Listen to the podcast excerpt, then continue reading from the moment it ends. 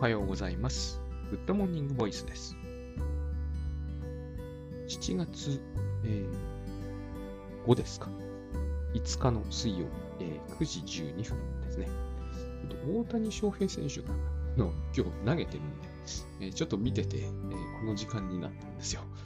ちょっとこう打たれ出したんで、まあなんかこう、とりあえずこの辺にしておこうという感じで、もうこれをやややってから見ようぐらいに思ってたんだけど、えー気がついたら今日早かったんですよね。えっ、と、グッドモーニングボイス通常7時、まあ、半ぐらいに始めるとして、もっと早い日もあるけど、まあまあ半には始められるとして、えー大谷選手が投げ出すのが40分からということだったので、あらという感じでちょっと見てした。ら、えー気がついたら9時になってるという、こういうことが起きてるわけですね。あー。えっ、と、そうだ。まず、えっ、と、昨日、 Voicy で、えー、J 松崎さんと、えー、ふみさんという方ね、あの認定トレーナー、タスクシュート認定トレーナーの久美さんという方と3人で対談して、えっ、と、あれがあったので、昨日はちょっとこっちの Good Morning Voice は、えーお休みにしたんです。あの、ちょっとあれしまったなと思ったのが、月曜、グッドバイブス編にして、火曜、100チャレ編にすることにしておけば、えー極めて綺麗にいったんだけど、あの、思わず月曜、あんまり何も考えず100チャレ編にして、あれ？もしかしてまた火曜日、あの、タスクシュート系になっちゃうじゃんと思って、あの、まあ、たただそれだけなんですけど、あの、もっと美しくできたなという、まあ、こういうためにプロジェクト管理というのをするんですかね。あの、まあ、僕はどっちでもいいかな、これはって感じがしちゃうので、どうしても今は、あのこれで良かったんじゃないかと思うんですけどね。うんえー100チャレ編を月曜日にあの何も考えずにやってしまって、えーそして翌日も、あ、これ100チャレ編の代わりにしたつもりだったわ、ダメだわっていうことになって、えー今日グッドバイブス編をしようというふうに思っています。まあ、それでいいんじゃないかと、あの、まあ、適当ですけど、思っておりますね。はい。で、えっ、と、その前に CM をしますが、あ、これもね、あの、昨日のボイ、昨日の Voicy の中で出すのはおかしいか、やっぱり。えー7月17日の海の日ですね。こちらで倉園さんとトークセッションしますと。これもちょっとね、あの、もし、えー許可が得られれば、えー J さんなりにね、と、ちょっと、あの、タスクシュート、100チャレかな ?100 日チャレンジの方でもちょっと一つ声かけさせていただけませんかと言ってみたいとは思っているんですけど、まとりあえずこの Good Morning Voice ではいいと思いますので、バンバン、えーやっておきますが、えっ、と、これはね、もうオフラインなんで、つまりリアルなんで、あの、 Zoom とかではありませんから、上板橋まで来ていただくしかないということに今のところなってますのでね、あの、海の日に、えっ、と、まあ、遊びに来ていただければと、上板橋の方まで、ご足労いただければと思います。あの、まあ、リアルの良さっていうのがきっとあると思いますから、まあ、オフライン、オンラインの便利さはもちろんあるに決まっているし、えっ、と、今回私のタスクシュートオンラインも、えーオンラインだったからこそ、あれほどの方がご参加いただけたし、なお、それより多くの方が動画視聴の方を選択されていると。つまり、いつでも好きなタイミングで、えーと自分の好きなところで見られると。まあ、それはいいいいですよね。まあ、今日はその話をちらっとしたいと思うんですけど、とはいえ、あの実際にどこかに来て見るというのもまたいいと思うので、もうこういう言い方をするしかない、こういうことだと思うんですよ。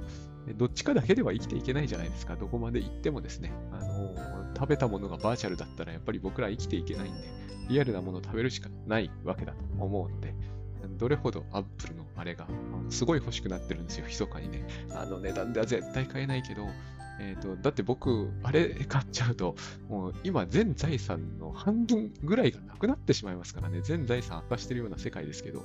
えーと、来月早々にすぐあの借金状態になってしまうっていうのが、あれを買った場合に、まあ、そういうものは絶対クレジットで買いますけど、あの分割払いで買いますけど、それにしても、ちょっと手は出せない。まあ、そこの中でバナナ食べててもダメなわけじゃないですか。えっ、と、本当にバナナの栄養を取ったことにはならないはずなんでね。あのどれほどアップルがすごい技術を使ってるとしても、多分そうはいかないので、えっ、と、ので、えーまあ、上板橋までリアルにご協力いただければと思うわけですね。はい。うんと、で、まあ、合わせて、あ、そうそう。それで7月になりましたので、えっ、ー、と、えー、対、直接対面って名前にしようかと思ったんだけど、結局ただの対談って名前にしてますが、佐々木翔吾と1時間対対話します、できますというやつね。えっ、ー、と、9900円となってます。9000円プラス税です。で、あの、なんだ。まあ、今年からインボイスとかが入るらしいから、あの900円はちゃんと払うことになると。僕はあのインボイス、的確なんとかの方にしようと思ってますんで、えっ、ー、と、まだ思ってるだけなんだけど、まあ、しますんで、あの、なんだ、えっ、ー、と、900円は僕のじゃなくて一応国のものになると。で、あのですね、えー、10分程度の延長はもう全然普通にやりますと。先日、あの、神保町で僕、昼にラーメン食べたんですけど、えっと、大盛りにしたんですね。したら、あの、あの値段値段言われたんだけど、よく聞き取れなかったんで、あの聞いたら店主がもうメニュー指すんですよ。その店主の方はですね、なんちゅうんだろうな、決して横暴でも意地悪でもないんだけど、実にそういうところのある方なんですよ。で、大盛りに、大盛りだからこの値段じゃないですよねって言ったら、いやいや、大盛りもその値段ですよとか言って、いや、そんなことはわからないだろうって思うんだけど、ローカルルール的なやつですよね。まあ、それとちょっと似ていて、えー、と60分でも9900円ですが、70分でも9900円ね。まあ、80分、90分、100分とかになってくるとまたちょっとわかんないですけど、その場のノリで決めますが、え、ー、と、少なくとも70分ぐらいなら全然 OK という感じにしておきます。あえて明記はしてませんけどね。そこのラーメン屋さんもそうなんですよ。あえて明記されてないですよ。大盛りは無料とかって書いた方がいいと思うんですけど、どっかには書いてあるのかもしれないけど、少なくともどっかに書いてあるレベルなんですよね。あの見てわかるレベルのところには書いてないという、実に不思議なシステムだなと。P、あ、そうか、でも下手に大盛りにされても向こう得しないのか。うん。なんかでもよくわかんないところありますよね。プラス50円とかにすれば済む話のような気もしますからね。食べたい人はそんなのあんま気にしないですもんね。あの、2000円でプラス500円とかだったらかなり気にすると思うんだけど、ラーメンなんで、1杯850円でプラス50円とかならいいと思うんですけどね。はい。あのまたこういう関係ない話で時間使っちゃってますが、うん、そうですね。だから、えー、海の日よろしくお願いします。で、あのー、そして、あと対談もよろしくお願いしますというか、こちらもオプションみたいな私の中ではサービスなんで、あのー、なんかね、タスク、いわゆるこう人生相談的なのでなくても、タスクシュートのことでも、タスク管理のことでも、えっ、と、お答えはできるかわかりませんが、オブシディアンのことでも結構です。また、あの、最近、こういうケースが散見されるなというものとして、えーと、対人支援に近い結局サービスになると思うんですよね。僕がやってるのも、えー、対談なんてのも結局は対人支援サービスに近い、カウンセリングではないけど、対人支援サービスの広い意味では一環になるだろうと。で、対人支援サービスをされている方が、やっぱり相談したい相手っていらっしゃるわけですよ。いるということになりますかね。だから、対人支援の専門職でなくてもね、もちろん、精神分析家なんですけど、みたいな方いらっしゃってないですけど、例えば、あの学校で保健室という方いらっしゃった。保健室の私はいわゆる保健室のおばさんなんですが、あの、いわゆる世の中で保健室のおばさんに、え、ー、と、なんか子供のいじめにあってるとか、そういうものがここに持ち込まれてケアされるんだみたいなこと言われても困るんですよね、みたいなことが持ち込まれたことがあったんですよ、私のところに。ああいうお話でも全然ありだと思います。対人支援職にさせられてしまう職ってあるじゃないですか。学校の先生筆頭ですよね。学校の先生って対人支援職では、まあ対人支援職ですけど、広い意味では、いわゆる人生相談やってるわけではないはずなんだけど、つまりそういう専門知も、えっ、ー、と、少しはもちろん習うんですけれども、すごくは習わないじゃないですか。スクールカウンセラーって方も別でいらっしゃるわけだ。まして、えっ、ー、と、健室に勤務されている方がですね、いや、そのね、一歩間違うと親がそこに来て、いや、娘不登校なんですけどって言われても、ある意味非常に困るじゃないですか。でも、こういうことが起こるんですよね、現実には。だから、そういうのと、そういう、こう、なんていうんですかね、ニッチのニッチのニッチみたいなところに、私みたいな人間がいるっていうのが、えー、一つのポジションとして、ポジションっていうのかな、それこそ役割としてあるのかもしれないと思うようになってきましたので、そういうところもありかなと思います。まあ、そんな感じです。で、8月から3ヶ月チャレンジをもうまたやるんですが、これも、あの、おいおい告知をキンキンしようと思っていますけれども、枠はあんまり広くはしませんので、あとですね、なんかこう、ここに大きな誤解があるんだけど、私がなんかですね、ベストセラー作家で、ものすごくこういうので忙しくなってるから、いや、私なんかが参加するのは申し訳ないからっていう話をえー、何回か聞いたことがあって、まあ、これは、えーと、単に入りたくないというのを遠曲表現されてるだけかもしれませんが、もし本当にそう思っていらっしゃる方がいたら、それは全然誤解なんで、えーと、私、その、ねえー、ウェイティングリストにいっぱい人が待ってて、えー、話を相談をしまくってて、すっごい時間がなくて困ってるんですという、そういう状態には全然ないですから、あの僕がやってるようなサービスは、基本的に待ち時間なしだと思っていただいても全然大丈夫です。まあ、何の PR にもなってないんですけどね、これ言ってて思ったんだけど、まあでも、そういうことなんで、あの、もしそういうふうに、えー、私が首も回らないほど自分の時間が取れてないということを、えー、感じていらっしゃる方がいたら、それは、お、多分に全く誤解ですから、えっ、ー、と、安心してというのも変ですが、安心してこう空いてると思ってですね、空いてる飲食店は行きたくないって話もなくはないんだけど、でもあれじゃないですか。あの先日知人とこうスターバックス難民になっちゃったんですよね。な2回なったんですよね。どこ行ってもスターバックスというのは、えー、大いに混んでいて、あれはあれで困るじゃないですか。もう最近入れた試しがないよみたいなね。それもどうかと思うんで、私、カンザスシティにいた頃なんて、スターバックスって自分しかいないなんてことしょっちゅうありましたけどね。盛大に違う話をしておりますんで、本題に入ろうかなと思います。えっ、ー、とですね、えー、結結論というのも変ですけど、まず、まず、えっ、ー、と、いきなりなんですが、私は、あの、ジゾイドのパーソナリティディスオーダーなんですよ。な、だったんですよ。そのように正式に診断されたことがある人間なんです。ただそれは日本ではなくて、アメリカ留学中のことなんですね。えっ、ー、と、いわゆる分裂症室っていうのかな？分裂病室っていうのかな？えー、わかんないですけど、いわゆる分裂型の、え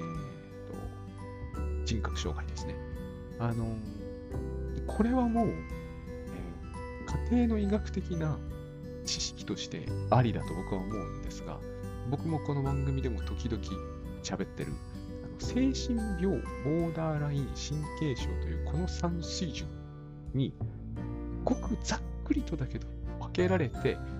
あの精神病理学とか深層心理学とかが、えー、検討されているってことは僕らはもう一般に知ってていいと思うんですよ。で、精神病水準って言ったら、え、ー、と、主に統合失調症を指します。あとは、躁うつ病。そして、おそらくは重度のうつがそこに入るかな。そして、えっ、と、ボーダーラインの最も重い系の方がそこに含まれるのかなっていう感じ。あんまり多くないってことです。これはもう本当に、えっ、ー、と、なんつうんですかね、いわゆる精神病とされているケースであって、現在はこれを、えっ、ー、と、精神科医というのかな、の範疇であって、なん、なんとかいうか、そのカウンセリングだけでこれを扱うということは、普通あんまりないはずなんですね。あの、方針として、えっ、ー、と、まず入院とかが考えられるし、精神科医に守備範囲になるはず。ただ、ただですね、えーと、ここが簡単じゃないのは、公約を拒否されるという方が世の中結構この中にもいらっしゃるし、えーと、そもそも病院に行かないとか、家から一歩も出ない、出られないとか、そういうことが多々ありますから、えっ、ー、と、すべてがこの、えー、なんつうんですかね、方針通りには動かないという現実はありますよね。どんなに、と、そういうことはダメなんです、ダメなんですって言ったって、えっと、家の中にずっとその人がいて、すっごく困るとなればですね、それやっぱり、えっと、それこそ野の医者に頼りますよ。頼ることがやってくる、いずれはね。それが例えば、坊さんであったとして、それはダメだと言えるのかというと、僕はダメだとか言ったって無駄だと思うんですよね。その人は坊さんにだけは会いますって言うんだったら、そうなりますよ。必然的にね。えっと、こういうことはもう当然世の中ではある意味こう受け入れられているというかそうなっちゃってることだから、えっと、ここをいちいち続き回すことはないと思うんですけれども、まあ、精神病水準というのはそういう水準だということですね。で、それに対して、まあ、神経症水準なんていう変な言葉だから、神経症っていうのはノイローゼですから、えーと、どうしてそれは正常の範囲内に入るんだって思われるかもしれませんが、えーと、今日その話をちょっとしようと思ってるんですけど、とにかくそうなんです。神経症水準というのは、つまり、えー、精神病ではないし、えー、ほぼ正常だよっていうような、ざっくりとですね、家庭の医学レベルだから、えーと、真剣にここを語り出すと、えーと、1年間そればっかり喋ることになっちゃいますから、あのざっくりと、ここはそういうもんなんだなと。少なくともそういうふうに、えーと、分けられた時代があって、その分類は今でもまあまあ、えーと、なんとなく作用してるんだなぐらいに思っていればいいかなと。我々は専門家なわけじゃないんでね。で、この間にそこの線を引くから、ボーダーなわけですね。もう何度も言ってるけど、境界線がここにあるから、精神病と神経症の間に境界線があるから、その境界線付近のどっちとも何とも言えないっていうのをボーダーラインっていうって話が、まあ、あるわけです。本当はもっと実に複雑なのがここから先にありますが、とりあえずここまでざっくりと。で、人格障害というのはですね、神経症水準です。だから精神病水準ではないってことですね。人格障害というのが、えっ、ー、と、あなたも人格障害じゃないんですかみたいな、そういう、なかなか怖いタイトルの本がえそのままじゃなかったかもしれないけど、日本では出回っていた時代もありまして、結構ベストセラーになった本もありますが、えっ、ー、と、神経症水準だから、えっ、ー、と、これはいいだろうぐらいなノリもあったかなって感じもしますけれども、この人格障害というのはでもややこしいんですよ。まあ、重めの神経症みたいな言い方をするケースもありますが、そんなにこう、シンプルなもんではないですね。えっ、ー、と、例えば、地ゾイドなんて名前がついてる結局、その、統合失調症、精神病水準の統合失調症スキゾフェルニアという、このスキゾがつまりジゾイドなんですけど、だって、じゃあスキゾって同じ名前がついてる人格障害は神経症で、えー、スキゾフェルニアは精神病なの？みたいな素朴な疑問がそもそも浮かぶじゃないですか。例えば、あの、境界線、さっきのボーダーも、ボーダーライン、境界性人格障害っていうのがですよ。ボーダーラインパーソナリティディスオーダーっていうんですけどね。でも、え、だけど境界例っていうのは別の病気なのっていう素朴な疑問が起こるじゃないですか。ここら辺の切り分けがすげえややこしいことになるんですね。でも今日は私の話だけに特化して、その境界的な話は、まあこの辺までにしておきます。で、私は、えー、ジゾイドのパーソナリティディスオーダーだねと。アメリカでは診断された。日本の診断じゃないから、日本の診断とアメリカの診断は基準同じですが、えーと、そうは言っても日本語を使う人、英語を使う人、その文化圏みたいなのがあるので、僕が日本でも同じ診断を受けるかどうかは、えーと、このその限り。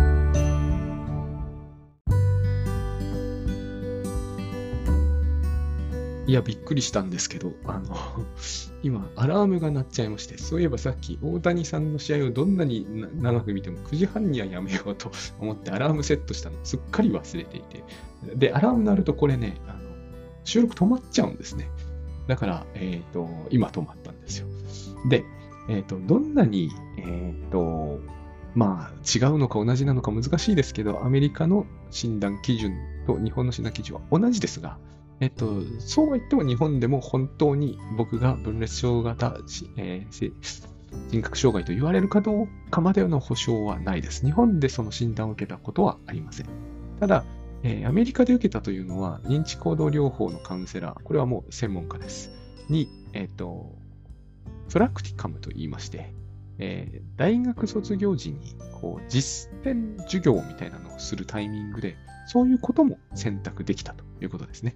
えっ、と、何しろ単位が欲しかったからね。アメリカの留学は本当英語が大変なんで、単位が欲しかったんで、私が一番確実に単位を取れそうだと思ったのが、診断をしてもらってみて、それについて検討するというのが一番単位取れそうだと思ったんですよ。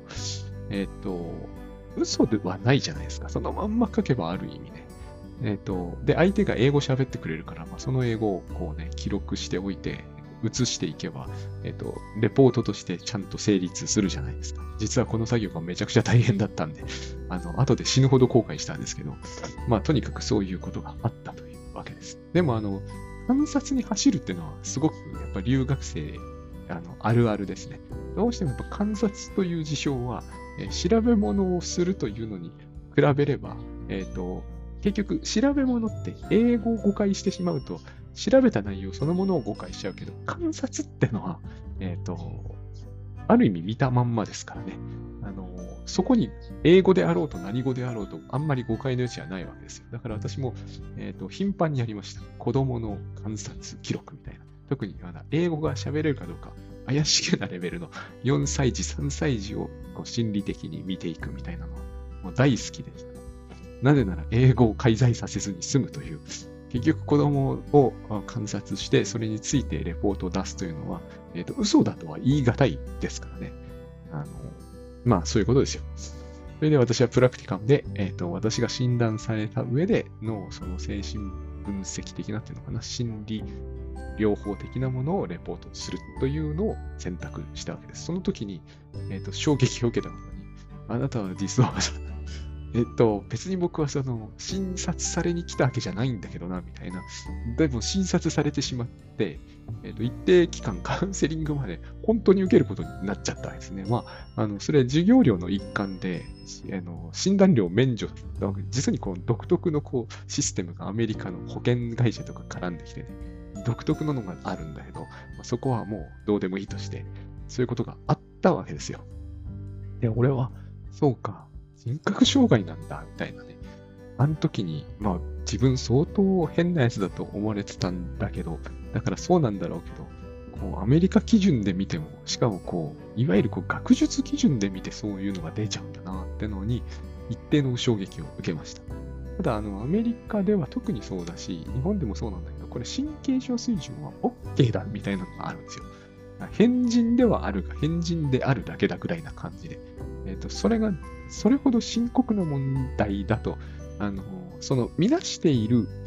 グループもありますよ。精神分析なんか明らかに人格障害を結構深刻な問題とみなしてます。後で申し上げますでも、私が受けたのは認知行動療法系で、えっ、ー、と、しかも行動療法寄りだったから、もう全然こう、いやいや、そんな社会に適合してればいいのよ、みたいな、そういうあ女性だったんですね。あの、非常にこうですね、今思えば、ある面良く、ある面良くなかったんですけれども、そういうことがあったんですよ。で、うんと、これはね、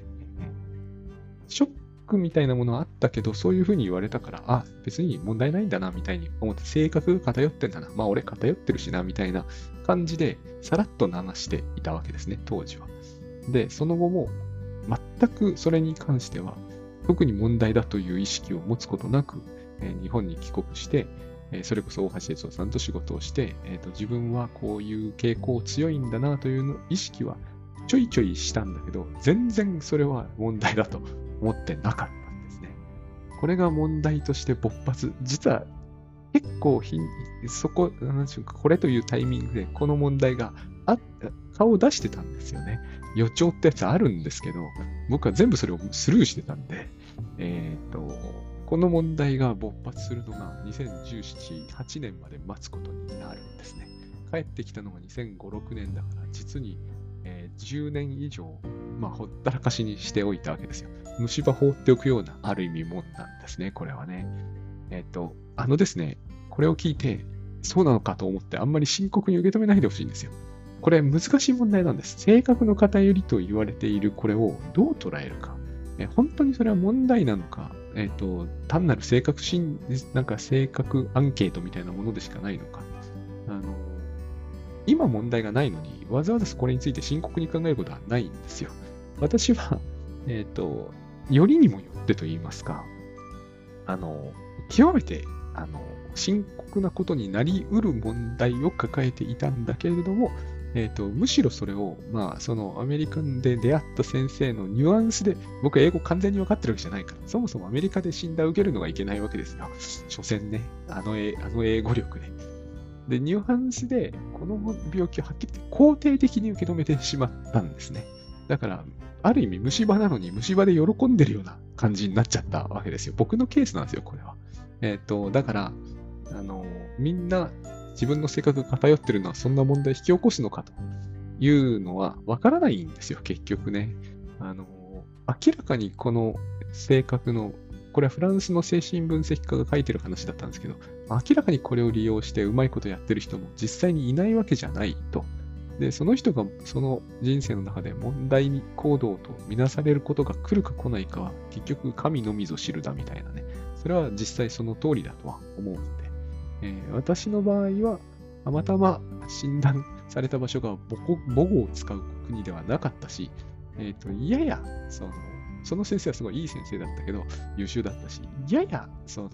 偏りはあった。行動療法に相当寄ってるところのある、まあ流行ってたってこともありますし、その先生の信念だってこともありましたから、えー、行動療法よりの先生に当たってたので、あの全然こう、むしろいいことだぐらいに僕は、でもこれは多分僕の誤解なんですね。英語を間違って、英語のニュアンスを間違ってあの取り込んで、ますますそのドツポにはまったという、そういう経緯があったということですね。で、2017年に、えー、まあ、僕がこの番組でちょいちょい言ってるミドルクライシスの最大の原因は、私のこのジゾイドなパーソナリティというものに、えっ、ー、と、完全に、明らかに一つの、あの、原因一つじゃないんで、えっ、ー、とい、いろんな、こう、複合要因からそういう事態が勃発するんだけど、少なくとも一旦は間違いなく、えっ、ー、と、ここにあったわけですね。で、えっと、これを何とかしてくれたのがクラザノフさんなわけですよ。で、えっと、ここで、これを何とかしてくれたのがグッドバイブスなんですと言っても、現段階では違いはないんでいいんだけど、えっと、ここで僕は今考えてることがあるんですね。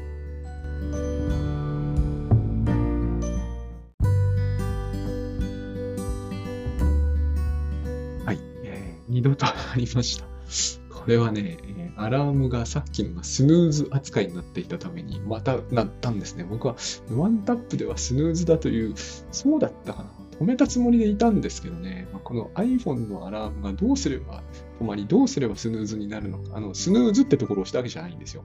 えっ、ー、と、なんかこう上から出てきたやつを上にピッてやったらスヌーズ扱いになってたらしく、9分後になり出すんですね。これは設定で。あの知らなかったんですけど、今日はやられますね。えっ、ー、と、しかもこの大事なことを喋りかけた時に限って、えっ、ー、と、止まるんだよね。さっきの感じからしても。まあ、ずっと大事なこと喋ってるつもりでいるのかもしれないけど、そこはわかんないですけどね。えっ、ー、と、私の、この、ジゾイドパーソナリティを、えっ、と、ケアしてくれたのがクラドノさんっていう言い方と、ケアしてくれたのがグッドバイブスっていう言い方が現段階では一致してるからいいんだけど、これが将来しかもその将来というのはうんと先の話で、え、ー、と、この番組は多分終わってると思うんですが、10年後とかにですね、え、ー、と、一致しなくなった時、果たしてそれはそう言えるんだろうかっていうのを最近ちょくちょく考えるんですね。でもこれはまあ先の話なんで、あまり考えなくていいことなんだろうなとも思うんだけれども、え、ー、と、でも、不意に考えてしまうことはあるんですよ。でね、あの、自ゾイ、何がポイントかというと、私はこの自ゾイドパーソナリティまでは、えーと、グッドワイブスで扱えるんだとしたらすごいなというところが一つです。倉園さんに扱えるんだっていう意味でもすごいんだけど、えっ、ー、と、それだけ扱いがやっぱり難しい部分がある、えー、症状の一つなんですね。えっ、ー、と、人格障害の中で、えー、一番多分問題の多いものです。えー、人格障害いっぱいあります。自己愛性とか、えーと、抑うつ型とか、えー、回避性とか、そういういろいろあるんですが、演技性とかね。うん、ジゾタイパルもあるけど、ジゾタイパルってあんまり見かけませんけどね。ジゾタイパルになってしまうと、あの、その、いわゆるジゾイドとそんなに違わないんじゃないかなって気もしますけどね。えっ、と、とにかくこの辺は難しいと思うんですよ。だからこれがえー、範疇に入ってくるんだったらば、えー、グッドバイブスというのは、あの、こういう言い方はできないんですけどね。でも、まあ、倉園さん、倉園慶三さんのセッションは、人格障害の人が受ける、受けるという意味で、受けるというケースにおいて、えっ、ー、と、私は、私はですよ、これはもう完全に私の意見です。有効なんじゃないかっていうふうに思うんですよ。これはもう本当最近考えるようになったことなんですね。なぜなら自分に有効だったから。根拠がこれなんで、ある意味薄弱なんですよね。いわゆるこう臨床例 N イコール1ってやつで、えっ、と、他にも年覚障害の人がいたっていうような話は、プラノンさんならご存知だと思うんですけど、僕の中では、えっ、と、僕に有効だったかどうかしか、最終か、最終的な確信は得られないわけですね。で、私にとって有効だったということと、えっ、と、私は分、ジゾイドだったということ、スキゾフェルニアではないですよ。えっ、と、ジゾイドだったということ。私はやっぱり精神病水準がはっきりした場合においては、えっ、と、これはもうわからない範囲だなって思ってるんですよ。あの、精神改範中ですって話になった時に、えーと、それがいろんな意味での相談、相談者っていうのが絶対そこには登場するんですね。でどれほど精神科医と専門のカウンセラーだけが見るべきだと言っても不可能で、おそらく不可能で、そうはなってないケースが圧倒的に普通で、えーと、私が知ってる私の身内だってその通りで、事実上精神科医なんかに通うことすらできていないんですよね。ここに人権という問題がはっきり出てくるんで、えっと、そんなに簡単な話にはならないわけですね。親に相談するのはどうなのとか、専門家ではないけどね、親は。そして親が坊主だった場合どうなるのみたいな、まさにそういうことが起こりうるわけですよ。で、えっと、だから人、けれども人格障害というの、病院に行きましょうって話にはならないんですよね。ビジネス書に、えっと、人格障害の本があるぐらいなんだから、えっと、それは専門家以外見ちゃいけませんという話にもなってないのが現実です。しかし、え、ー、と、人によってはこれは深刻なんですよ。私は、その、分、ジゾイドのパーソナリティとして、え、ー、と、そのおかげで確かに順風だった時代もあるんです。えっ、ー、と、ジゾイドのタイプっていうのは結局どういうことになるかというと、えっ、と、簡単に言うと引きこもってしまうんですね。ただ、えっ、と、私は一度も社会的な意味での引きこもった状態というものが多分他人の目から見えたことはないんですね。心理的に私が非常に引きこもってる人間だという人、ことは、えっ、ー、と、勘のいい人にはわかるんだけど、えっ、ー、と、そうは言っても私は実質から出ないで過ごしますなんてことをしたことは決してないので、えっ、と、やっぱりこう、診断基準みたいなものを、えっ、と、見たり、えっ、と、それこそロールシャッハテストみたいなものをやらない限り、わからないことなんですよ。私が本当の意味で心理的に引きこもってるということはですね。で、えー、引きこもってるだけでは決してないんですよ。引きこもってるだけだったら回避性だって同じようなことが言えるはずなんですね。回避性っていうのは人が怖いとか、えっ、ー、と、あの、私はダメな人間だからと言って引きこもる側ね。私はそういう方では全然ないんですね。あの、引きこもるっていうような特徴を捉えるだけだと、回避性とジゾイドって区別がすごいつきにくいと思うんですけど、えっ、ー、と、内心で考えてることはまるで違う、まるで違うんですよ。あの、ジゾイドの私なんかはまさにそうだったんですけど、一番の特徴は、えっ、ー、と、迫害不安を持ってるってことなんですね。で、ここで話が非常にねじれてるんですよ、実際には。かなり専門的な話になってるように聞こえるかもしれなくて恐縮なんですけど、これはですね、そこら辺の、そこら辺でもないかもしれないけど、一般書には書いてあることなんですよ、実はね。決してそんなに専門分野の深刻なレベルにえ、ー、と、入ってるわけではないんです。その、私は結局、えっ、ー、と、罪悪感っていうのを本当の意味でっていうのかな。その、深刻な事態に立ち入った時、実は持つことができないという、え、ー、と、問題を抱えてたんだなということを最近知ったんです。これ、表面的にジゾイドの話を、症状だけをチェックしても全然わからないことなんですが、あの、私は本当の意味での罪悪感というものをなかなか持ち得ない人間なんですね。この話、ちょっとグッドバイブスで倉園さんが言ってる話と、えっ、と、きちっと整合しきれないんで、非常に厄介なところなんですが、私の感じではですね、えっ、と、私の問題というのは、えー、迫害不安なん。神経症水準の人の不安は、抑うつ不安なんですよ。この差が非常にでかいんですね。えっ、と、神経症水準の人の不安というのは、つまり、無意識、自分が不安に思っているのは自分の心の中にあるってことがちゃんと分かってるってことなんですね。あの、なんか、いくらでも日頃は思い浮かぶのになかなか、そうそう。例えば信号、急いでる時に、えー、赤信号に捕まった。えー、ものすごいイライラして、バーッと車飛ばしたんだけど、また赤信号になった。いやー、本当、っていう風になったとき、えっ、ー、と、そうは言っても正常な人ならば焦りますけども、すごく焦るんだけど、俺が焦っているからこんなに赤信号が辛いんだなってのがわかるはずわかりますよね、当然これは。わからないとおかしいと思うんですよね。でも、わからない人もいるんですよ。いや、政府が信号操作してんじゃねえかなっていう話になるんですよ。ねこれが迫害妄想ですね。迫害妄想っていうのは結局、えっと、自分のこ問題とか辛さというものを自分の心の中に、えー、から来てるのが明らかな場合ですらも、えっと、そこから来ているっていう事実に、えー、事実をなんていうんですかね、えっ、と、思い至らないというあの、思い至らないように頑張ってるというのかな。その、本当に統合失調っぽくなると、本当にこうなってしまうんですね。ここが、いわゆるラインになるんです。私は、えっ、ー、と、政府の陰謀のせいにしたくなるタイプなんですよ。でも、えっ、ー、と、統合失調の人の場合、政府の陰謀であることは確実だになってしまうんです。ここに微妙な差を見るんですよ。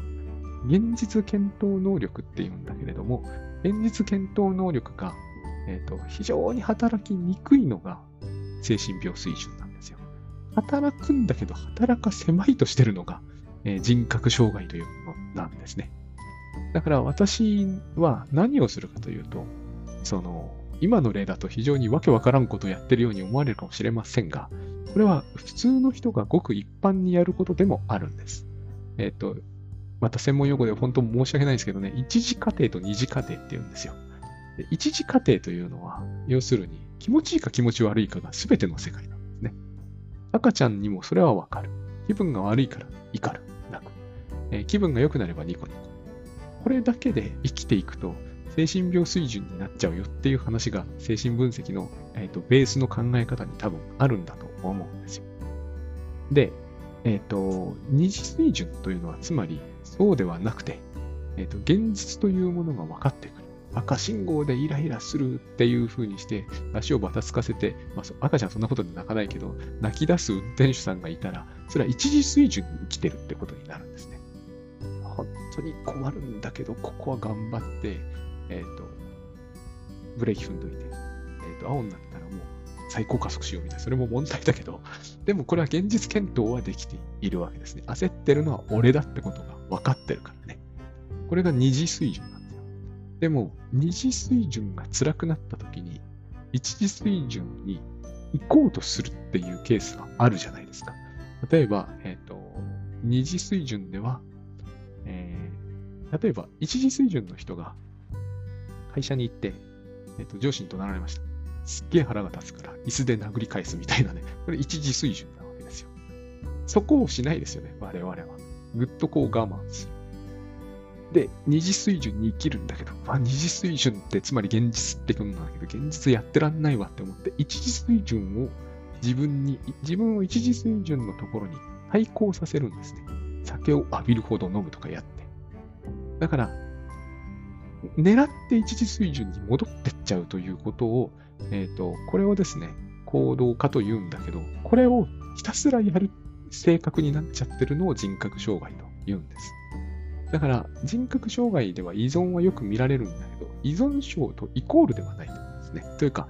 なんて言えばね、ここも難しいんだけど、依存症に見えないケースもいっぱいあるわけですよ。ちなみに、えっ、ー、と、でも、地ゾイドである私のような人間は依存みたいなものをはっきり持ってます。やっぱり繰り返しの行動で一一次水準の乱用っていう言い方を、まあ、専門的にはするらしいんですけど、まあ、その言葉はぴったりですね。えー、一次水準の乱用なんですよ。まさにそうなんです。で、ただ、うんとね、うんと、これを何が原因なのかって言ったときに、神経症水準の人は原則的には全部、え、ー、と、抑うつ不安なんです。つまり、現実で生きていくのは辛いよね。でもそれは私の心が辛くなってるだけだからっていうふうに頑張ってるんですよ。あの神経症水準の人たちは。ここで地蔵人だけが、地蔵イドパーソナリティの人だけが迫害妄想を併用しちゃっているんですね。迫害妄想というのは、え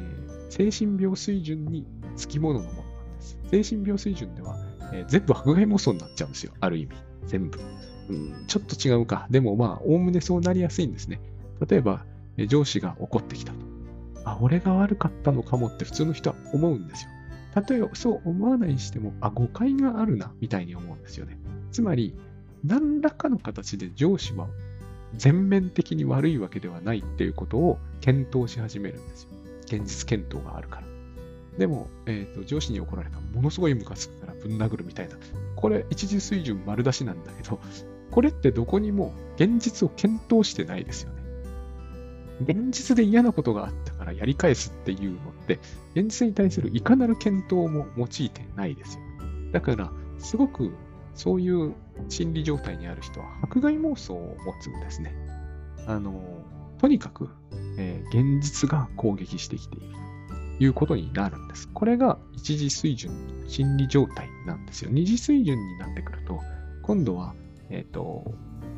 不安になったり苦しんだりしてるのは私、私の心から来ているってことを認識しているんですよ。で、一番健康になる状態では、少なくともそのグッドバイブス的な話じゃないですよ。一番健康的になるには、この、まあ、その世の中一般的に言われるところでは、この苦しみに耐えて強い心を持ちましょうっていう話になるんだけど、えっ、ー、と、なかなかそうはいかないので、例えばこう、酒を浴びるほど飲むとかね、そういう、その、確かに辛くなってるのは俺の心だ。だから、辛くなかった頃に戻ろうっていう風になるんですね。ここでやってることがおそらく防衛と言われているものなものなんでしょうけども、とにかく、えーと、一時水準という状態を使い始めるわけですね。え、ー、と、いろんな方法があるんですけれども、え、ー、と、一時水準を使い始めることの中には、えっ、ー、と、回避性っていうのがあるわけです。ここが地蔵糸とはっきり違うんですね。回避性の人は何をやるかというと、私が悪かったんだって多少思うのは現実検討の結果なんだけど、ここを過剰に持ってくるわけです。全部私が悪いんだってことにしてしまうんですよ。これはある種の現実検討なんだろうけれども、やっぱりすごく一時水準に近づいている部分があるわけです。私が悪いということにされたと。ここは現実検討の結果なんですよ。ここから先が、えーと、私は本当に全面的に悪人かダメ人間かどうしようもない人間だから、えっ、ー、と、なんかこう、家にいてひたすら泣くみたいな、これはすごく一時水準的ですよね。つまり、えっ、ー、と、赤ちゃん、まさに取る態度じゃないですか。つまり、家に帰ってってところまではすごく現実的なんですよ。人目につかないところに来てっていうことをするから。そして二次水準の枠組み、つまり現実がしっかりと、え、枠組みの中で私が幼児に帰っても大丈夫って状態を確保してから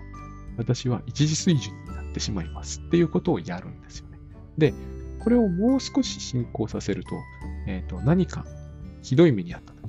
必ずこう家に帰って泣くみたいな感じになるんですよね。これが、えっ、ー、と、よく人格障害は、えー、よくではないかもしれないけど、行動の病気ですって言われるのはこれなんですね。行動があるパターンにはまっていくわけです。でその行動の意図しているところは、えその人その人のシステムというかパターンに応じるんだけど、要は二次水準の人目につくところでの整合性をとって確保しておいてから、さあ、幼児の頃に戻りましょうという。あとはどう戻るかってことなんですよね。気の置けない仲間とカラオケに行くとか、そういう非常にこう、社交的な一次水準あれば、えっ、ー、と、家に帰ってこう、うつうつとして、という、こう、いやいや、大人、大人っぽい。これを幼児がやったら大人っぽいじゃないですか。大人っぽい一時水準あるわけです。ただ、いずれもはっきりしているのは、全部自分の心の問題だっていう風な認識があってのことで、えっ、ー、と、一時水準を使ってるんだけど、えっ、ー、と、それは心の回復だ、回復を目指してのことなんですよ。だから、あの、人格障害は心の行動の病なんですが、えっ、ー、と、つまり、心そのものはこれはなお正常な状態にあるよっていう、えーと話なんです。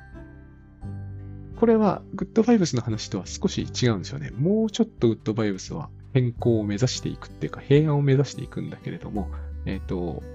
カウンセリングの世界では一旦ここまでで、さらにこの行動が辛いならばどうしましょうかって話になるんだけど、少なくともそういう行動が取れてるか限り、えー、現実のことは分かってるわけだから、まあまあ、それでもいいじゃないですかっていうえーと、もしそれで、えー、苦しみがひどくなってないならば、まだそれは正常の範囲内だからいいよねっていうニュアンスもあるわけです。ここは割と大事なポイントかなという感じはしてます。だけど、私は違うんですよ。私は、えっ、ー、と、一時水準の乱用とかをめっちゃしちゃう、しちゃってたんですね。なぜならば、構わないと思ってたから。ここがすごくある意味違うところで、えっ、ー、と、私は抑うつ不安、抑うつ不安はあったんだけど、多分でも私は基本抑うつ不安ではなかったんですね。え、ー、と、基本迫害妄想になってたんですよ。この差はでかいんです。つまりそれは、ある意味では無意識の不安が今やってきている。例えば老後が不安。老後が不安っていうのは無意識の不安っていうのがすごく手伝ってるじゃないですか。いずれにしても自分の老後が不安ですよね。だけど、えっ、ー、と、迫害妄想の場合、外にそれを出すので、いや、それは麻生が悪いんじゃないかとかね。そういうふうに不安を自分で抱えないんですよ。外に出すんです。ただ、この話の厄介なところは、えっ、ー、と、こういう心理状態の人は社会運動を起こしそうなタイプの中にもいますよね。どっちがいいって話じゃなくなってくるんですよ。だんだんだんだん。えっ、ー、と、何でも自分のせいだって思えるっていうのが、えー、とりあえず現実検討ができているレベルなんだけど、いや、世の中悪いでしょって言った、言うっていうのが、え、ー、と、常におかしなことなんだろうかという問題が出てくるんですね。で、自動移動の人は基本外のせいにしてるんですよ。ただ、スキゾフェルニアまで行ってしまうと外のせいだから、えっ、ー、と、外となんとかこう、壁を築くなり、えーと、具体的にその外との戦いを始めるんだけど、ジゾイドパーソナリティの人は外のせいであるから、私の部屋に行ってっていう発想になるところが現実検討ができてるわけです。外のせいだから、あんまりだからパーソナリティのジゾイドの人格障害の人っていうのは社会運動にならないんですよ。心理状態は社会運動の人と似てるんだけれども、似たところがあるんですが、社会運動に出ないんですよ。社会のことは放っておこう。どうせ社会は悪いから。外のせいには一旦するんだけれども、関わりを持たないんですね。関わりを持たないという形にして、えっ、ー、と、こう、自分の心を安全なところに置いてから一時水準走る。だから、えーと、回避性の人たちとかとは多分ですね、こう一時水準になった後でやってることが違うんですよね。異回避性の人は多分うつうつとしている。あ、もっと勉強しなければいけないとか、ある意味すごく、だから、真っ当なんですよ。回避性の人格障害は本当に障害なのかっていうぐらい。だでも、問題はいろいろあるんだけど、少なくともジゾイドの人よりある意味真っ当なんですよ。ジゾイドの人というのは多分私がそうであったように、こうなんかファンザを見まくるとかね、何やっても良くなっちゃうんですよ。なぜならば、えー、問題は外にあるわ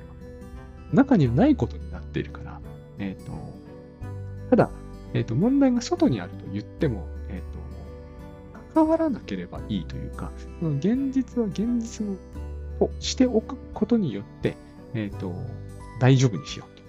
つまり、例えば、外に、外に問題があるからといって、こう、外に噛みつく、外を攻撃するとかはしない。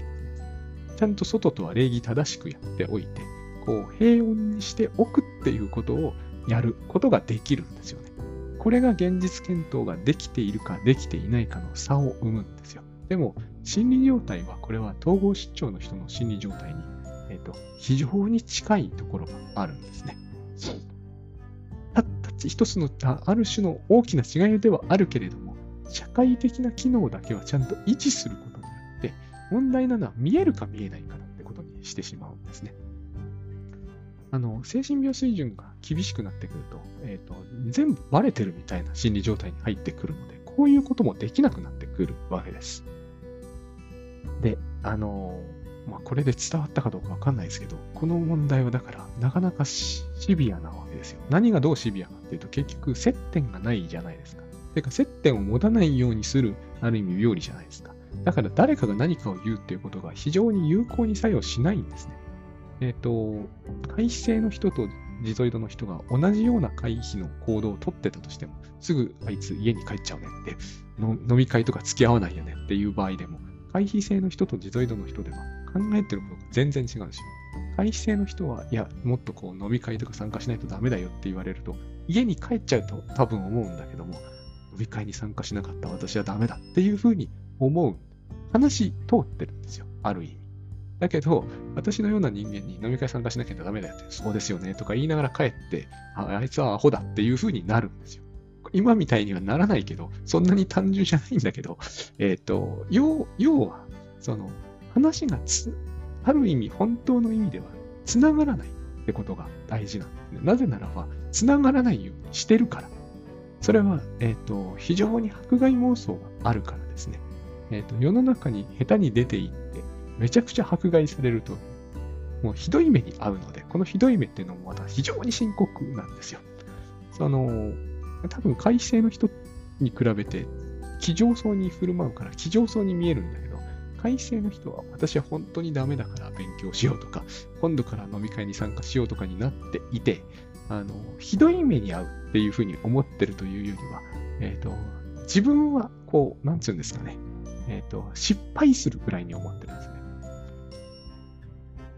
リゾイドっていうのはどっちかというと、本当にひどい目に遭うっていうのを非常に恐れてるんで、それが具体的にどういう目かっていうよりは、ひどい目なんですね。だからそれは深刻なんです。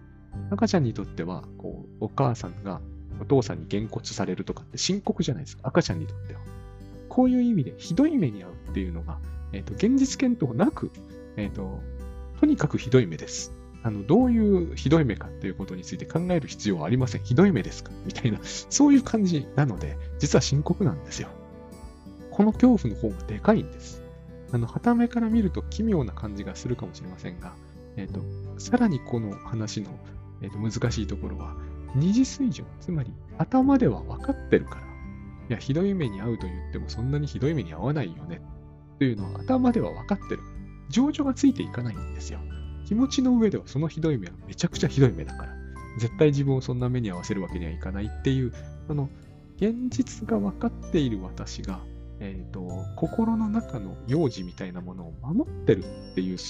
構図がありますので、だから罪悪感っていうのを一切引き受けないんですね。罪悪感を頭では引き受けることができても、えっ、ー、と、自分の何か失敗とか、え、ー、と、やらかしたことを引き受けることができても、この幼児がこれを引き受けろって言われると、潰れちゃうからっていうことを恐れているので、え、ー、と、原因を常に外へ外へと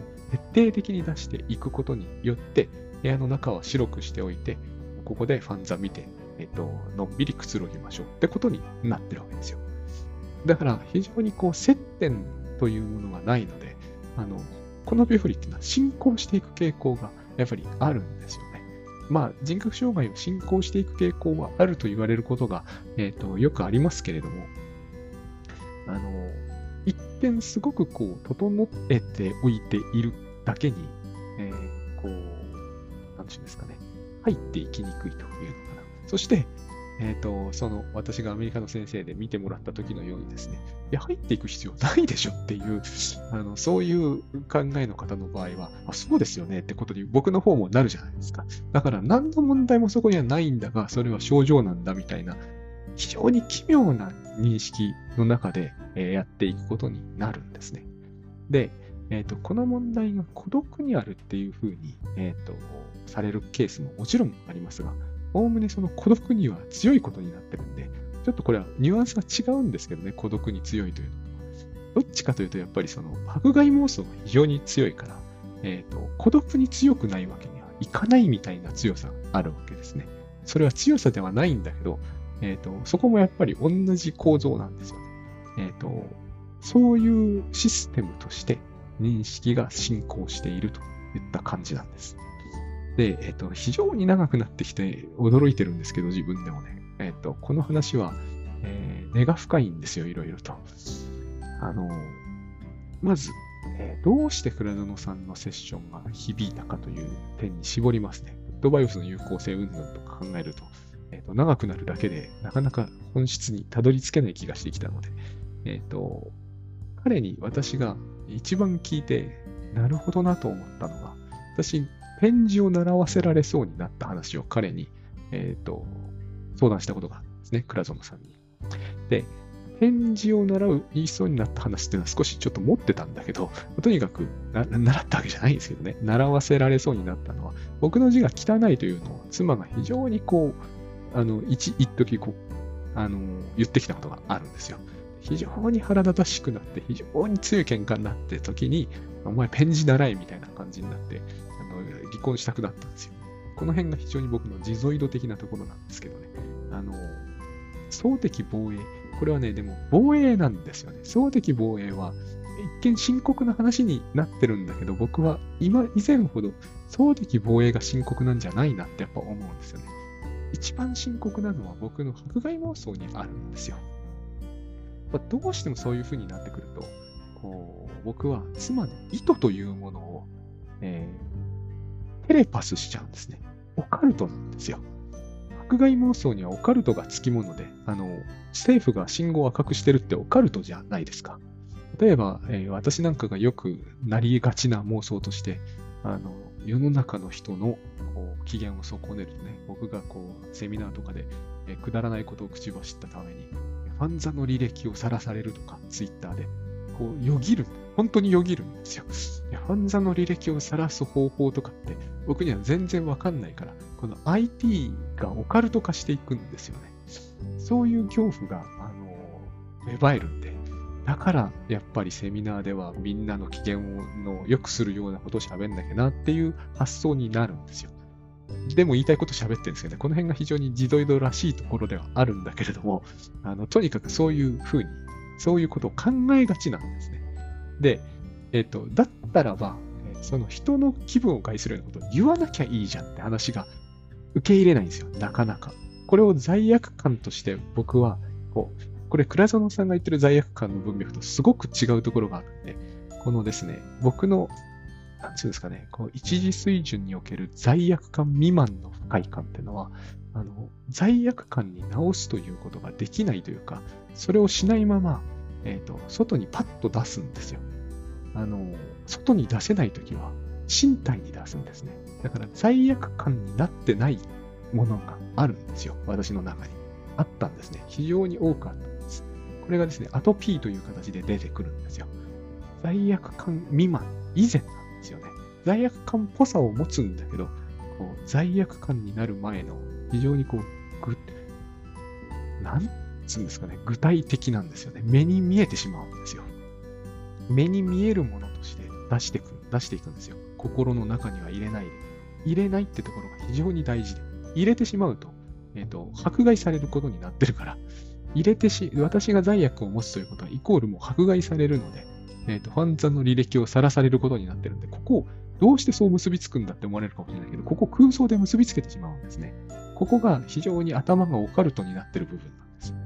なんです。頭には僕の考えてることってそうは見えないと思うんですけど、もっと合理的に思われてるかもしれませんが、えっ、ー、と、僕の一時水準はみんなそうだと思うんだけど、一時水準なんてそんなもんですよ。赤ん坊の情緒で考えそうなことを、えっ、ー、と、頭が考え出してしまうんですね。もちろん頭では分かってますよ。二次水準ではそんなことはありえないっていうのは分かってるんだけど、一次水準はそれについてこられないんですね。だから、外に出さなきゃならないんですよ。あの、その、罪悪感になりそうな罪悪感の種みたいなやつを、こう、外へ、外へと確実にしかも出していくんで、えっ、ー、と、そしてアトピーみたいな、自分の体に出してもいいと思っているので、身体症状として出てくるんですね。それが僕は耐えられなくなったのが2017、8年の頃なんですよ。ジンマシンという形で猛烈に出てきたんですよ。いいものとして出てこないじゃないですか。罪悪感の種なんて。まあ、最悪なものですよね。とにかくこれを、えっ、ー、と、世の中なり、政府なり、もう自民党なり、共産党なり、何でもいいんですよ。要するに。どこにでも賢にでもこう、その可能性を見入ることができるならば、例えば私が、えー、お金が稼げないということに罪悪感を持ちそうになったら、えっ、ー、と、インボイスとかのせいにするんです。これがもうものすごい速度でするんですね。だから決して自分は罪悪感を持つことがなくっていうか、こう入れないんですよね。心の中に。仮に体の中に入れることがあり、脳の中に入れることがあっても、決して心の中には入れない。だって心をある種無菌状態にしておくんですよ。だから非常に強い妄想、迫害妄想がものすごく強くあって、世の中真っ黒ですから、世の中中がアトピーになってるようなもんですから、これを僕は夢に見るんですね。それが悪夢だったわけですね。で、さっきの倉園さんのお話に戻すんだけど、ペン字を習わせられそうになった時に、その、こう、妻の心の中に強くこう黒々しいものを見るわけです。まあ、俺をいじめたいっていう意思をそこに見るわけですね。これがオカルトなんだけど。で、で、これを倉園さんに相談したときに何が返ってきたかというと、本当にそうですか？言うんですよね。これが非常に大事なんですよ。普通に、あの、なぜなのかはわかんないですけど、普通に世の中でこういう話をすると、もっと心を強くしましょうとか、夫婦生活っていうのは嫌なことが、そういう嫌なことがつきものです。でも、そのように弱いままでは、やっぱり生きていけないから、もっと心を強くしましょうって話をされるわけですよ。そして僕は、えー、その人にこう、えっ、ー、と、悪魔の印をつけて引きこもるわけですね。絶対そういう話は僕は受け入れないわけです。それは、私の心が弱いという罪悪感を持たせようという意思を持ってる悪人という認定をすることによって、私の心の中には決して罪悪感を引き受けないことによって、というか、この罪悪感の種をね、入れないんですよね。そういう心理的な基準、システムを作り上げているわけです。だから、入ってこられない、入ってこられない。話も一切絶対入ってくることができない。で、私の心の中の情緒はそういう話を聞かない。頭は聞きますけどね、そういうことができちゃうんですよ。こういう分離が脳内に、脳内というのか、心の中というのか、システムというのか、分離があります。この分裂を多分スキゾイドってんですね、分裂なんですね。で、私はその倉園さんが多分初めてだったんですよね。そういう、本当にそういう意図を奥さんは持ってるのかと。奥さんはただ、えっ、ー、と、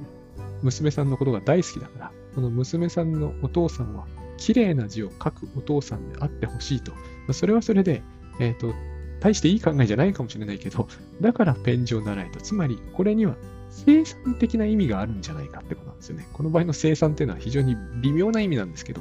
えっ、ー、と、現実貢献的な意味っていうのかな。現実協力的な意味。つまり、それは稚拙な方針かもしれないけど、家族のためにやろうという意図ではないのかってことなんですよね。そういう現実を検討しましたかっていう問いなんですよ。で、私が最もやらないことが現実検討なんですよ。精神病水準の最大の問題っていうのは、松木先生がそう言うんですよね。人格障害の中でもスキゾイドは精神病水準として扱うべきだっていうふうに書いてるんですよ。どこかで書いてた。はっきりと書いてるんですよ。非常に僕はびっくりしたんですよ。え、俺って神経症水準精神病水準なの？みたいな。これは絶対議論されるところだと思うんだけど、でも、えっ、ー、と、他の人格障害と違って、だから今日いろんな改正の話特にしたんだけど、本当に考えてることが迫害妄想であるならば、それはやっぱり神経症水準ではなく、あの精神病水準だと。多分今日この話は混乱されている方が多いと思うんですけど、ここで簡単に分けておきますね。神経症水準の人は抑うつ不安を持ちます。自分のせいかもしれないと思って不安になります。精神病水準の人はこれをしません。基本的に。ざっくりですよ。お互いを行き来するんですよ。ほとんど全ての人。でも、どっちが優勢かということです。そして、人のせいにするっていうのかな。人のせいにするっていうのとは本当はちょっと違うんですけれども、迫害妄想が圧倒的に優勢になってしまうと、精神病水準になってしまうっていうような話なんですよ。で、すべて人格障害は神経症水準とされてるんだけど、自ゾイ、特に自ゾイドは例外的に精神病水準として扱うべきなのではないかっていう意見があることです。なぜならば、迫害妄想優勢のシーンが多いから、私はまさにそうなんですよ。私は抑うつ不安というものよりも、迫害不安のずっとでかい人間なんですよ。で、だったんですね。だから、だから、倉園さんが言った話になってくるわけですね。現実をきちんと検討しましたかっていうのと、それは奥さんが迫害しようとしているというその認定は正しいのかってことで僕は絶対そうだとある面では思ってたんですね。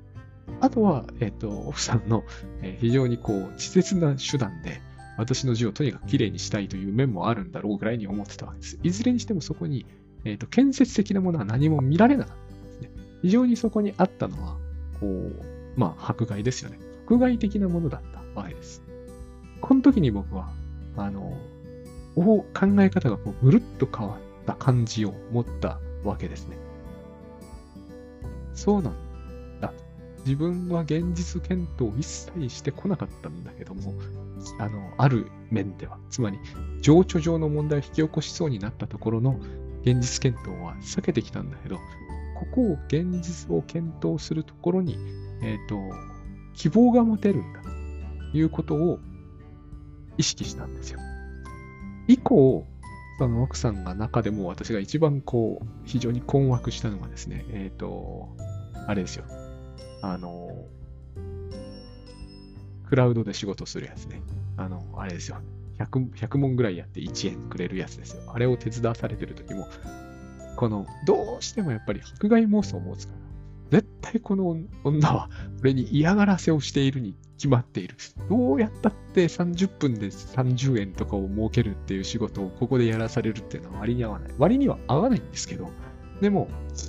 そうじゃない可能性を常に検討していくことで、もっと現実っていうのが見えてくるんですよ。そういうケースについてもね。えっ、ー、と、結局奥さん奥さんなりに娘になんかちょっとしたものでも買ってやるお金っていうのを自分で稼ぎたい。それを僕に手伝わせてんだけど、でも自分で稼ぎたいっていうのがあるんですね、やっぱりね。私からもらったお金だけで娘の面倒を見てるって思いを持ちたくないっていうのがあるんですよね。そんなことは私には全く見えなかったわけです。迫害されてるって意識がもうこう刺さってくるから。これがですね、あの、僕にとっての転換点で、えっと、パーソナリティディスオーダーというものから、なんとなく自分がこう、その後僕はですね、はっきり変わったんだというのを感じたのが、罪悪感を持てるようになったということなんですよ。えっ、と、それは2019年の頃だったんですけど、あ、罪悪感ってこういう感じなんだというのを持つようになったんですよ。それまでのあの、こう、なんていうんですかね、ふんぬとしか言いようがないんですよね。憤りに満ち満ちているあの感じ。体にすぐこう、強烈な感じが込み上げてくるあの感じと全く違うんですよ。これは感情なんだなと。僕の持ってたそれまでのものは身体感というか、身体症状みたいなものでしかなかったんですよね。その、そのようなもの。ほとんど入れなかったから。奥さんとか母親とか父親だけじゃないですか。そんなものを僕に入れることが本当の意味でできる。ごく身近にいるからこそできるのであって、私のようにそもそも迫害妄想に満ちて、警戒心丸出しの人はそこまで人と踏み込みませんからね。これを突きつけられるときは相当な目に遭ってる感じがするわけですよ。だからまあ奥さんが多いんだけど、身体症状になっちゃうんですね。こう、なんつえばいいのかよくわかんないんだけど、なかなかこう、ならないんですよね。そうじゃないと、ものすごくこう、えっ、ー、と、情緒的な方が、えダメージを食らってしまうので、頭では分かってるんですよ。何度も言いますけど、頭では分かってるんですね。これは大したこと言われてるわけではないとか、何とでもなるみたいなの分かってるんだけど、もう、こう、情緒が全くついてこられなくなってしまって、もう、あまりにも、こう、悲惨な感じになるんで、もう、なんて言えばいいんですかね。こう、栄養失調の赤ちゃんみたいになってっちゃうんですよね。罪悪感みたいなものを入れると。で、2019年の頃はだから大変でしたね。罪悪感というものを引き受けるようになったために、えっ、ー、と、なんつうんですかね、そういうのが繰り返し繰り返し来るんだけど、少なくとも、あの、その罪悪感未満なものを入ってしまった時よりは、えっ、ー、と、なんて言えばいいんですかね、はるかに真っ当なんですよね。辛いんですけども、えっ、ー、と、あれじゃない、こう、罪悪感未満なものが入った時の、あの、こう、えっ、ー、と、こう、なんて言えばいいですかね、こう、炙られている感じみたいなのとは全然違って、こう、罪悪感に切り替えているのは自分だというのがはっきりわかるんですよね。そうであれば、自分なんてやめることはできるわけじゃないですか。この、入れるか入れないかの問題っていうのは、えっ、ー、と、入れてきてるのは他人だと思ってるので、どうしようもないわけですよ、ある意味。完全に拒絶するか、えっ、ー、と、そのまま、つ、貫通、貫通っていい感じですね。入れるんじゃないですか。貫かれる感じになっちゃうんですよ。だから、えっ、ー、と、罪悪感の場合は、こう、自分の中にある感じなんだけど、えっ、ー、と、弾丸なんで、外からこう、僕をただ貫くだけになってしまうんですよ。そこの転換が、この、わずかこう、1時間弱のやりとりでできるようになる、こう、方が入ったっていうのが、えっ、ー、と、僕のこういうグッドバイブスで PD、要するにパーソナルディスオーダーいけるんではないんだろうかって思うようになった、えっ、ー、と、